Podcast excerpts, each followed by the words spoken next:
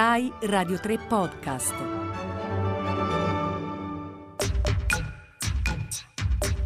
«20 piccoli mondi». La storia recente di Lampedusa è quella della sua geografia. Lampedusa, isola principale dell'arcipelago delle Pelagie, è il punto più meridionale d'Italia, più vicina all'Africa che alla Sicilia. La costa africana dista 113 km, quella italiana 205 km.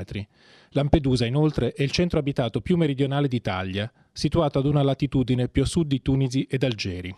I primi barconi, così malandati da essere chiamati carrette del mare, cominciano ad arrivare a Lampedusa negli anni 90 del Novecento. Nel 1998 si intensificano gli sbarchi da barconi provenienti dalla Tunisia e dal Marocco.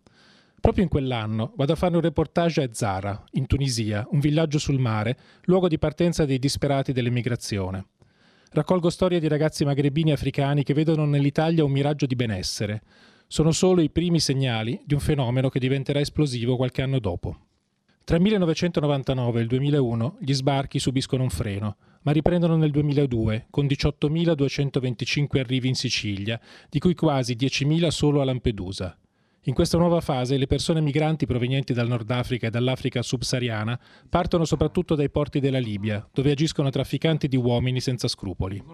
Lampedusa diventa l'approdo più vicino alle coste africane per le migrazioni clandestine e si trasforma così nella frontiera più meridionale non solo d'Italia, ma d'Europa.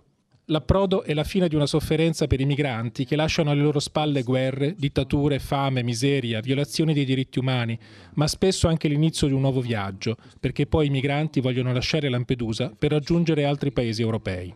Di fronte agli arrivi continui, l'isola si attrezza con strutture di accoglienza. I liparioti accolgono con generosità chi arriva sano e salvo e danno sepoltura ai naufraghi senza nome che affogano in mare. Il dottor Pietro Bartolo, responsabile del presidio sanitario dell'isola, cura i vivi e cerca di dare un nome ai naufraghi che affogano in mare, portati nel porto dentro i sacchi neri. Altre migliaia, invece, restano per sempre in fondo al Mediterraneo. È il dovere di ogni uomo, che sia un uomo, aiutare queste persone. E quando ci riusciamo siamo veramente contenti, siamo felici di avere dato una mano.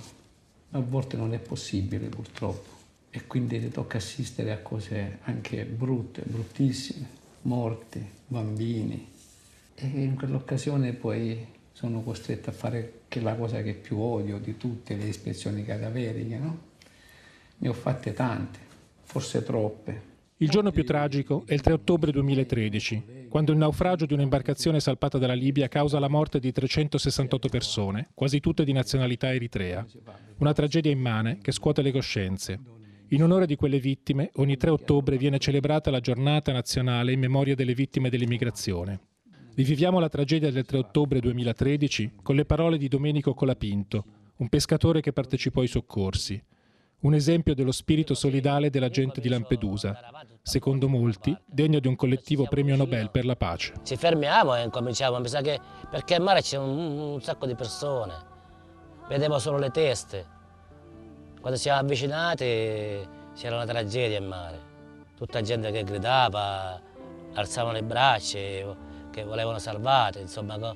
E noi ci siamo messi dietro, abbiamo abbandonato tutto, dietro a raccogliere questi profughi, queste povere gente che erano stremate, perché come dicevano loro... Continuate a seguire i podcast di Radio 3 sul nostro sito e sull'app Rai Play Radio.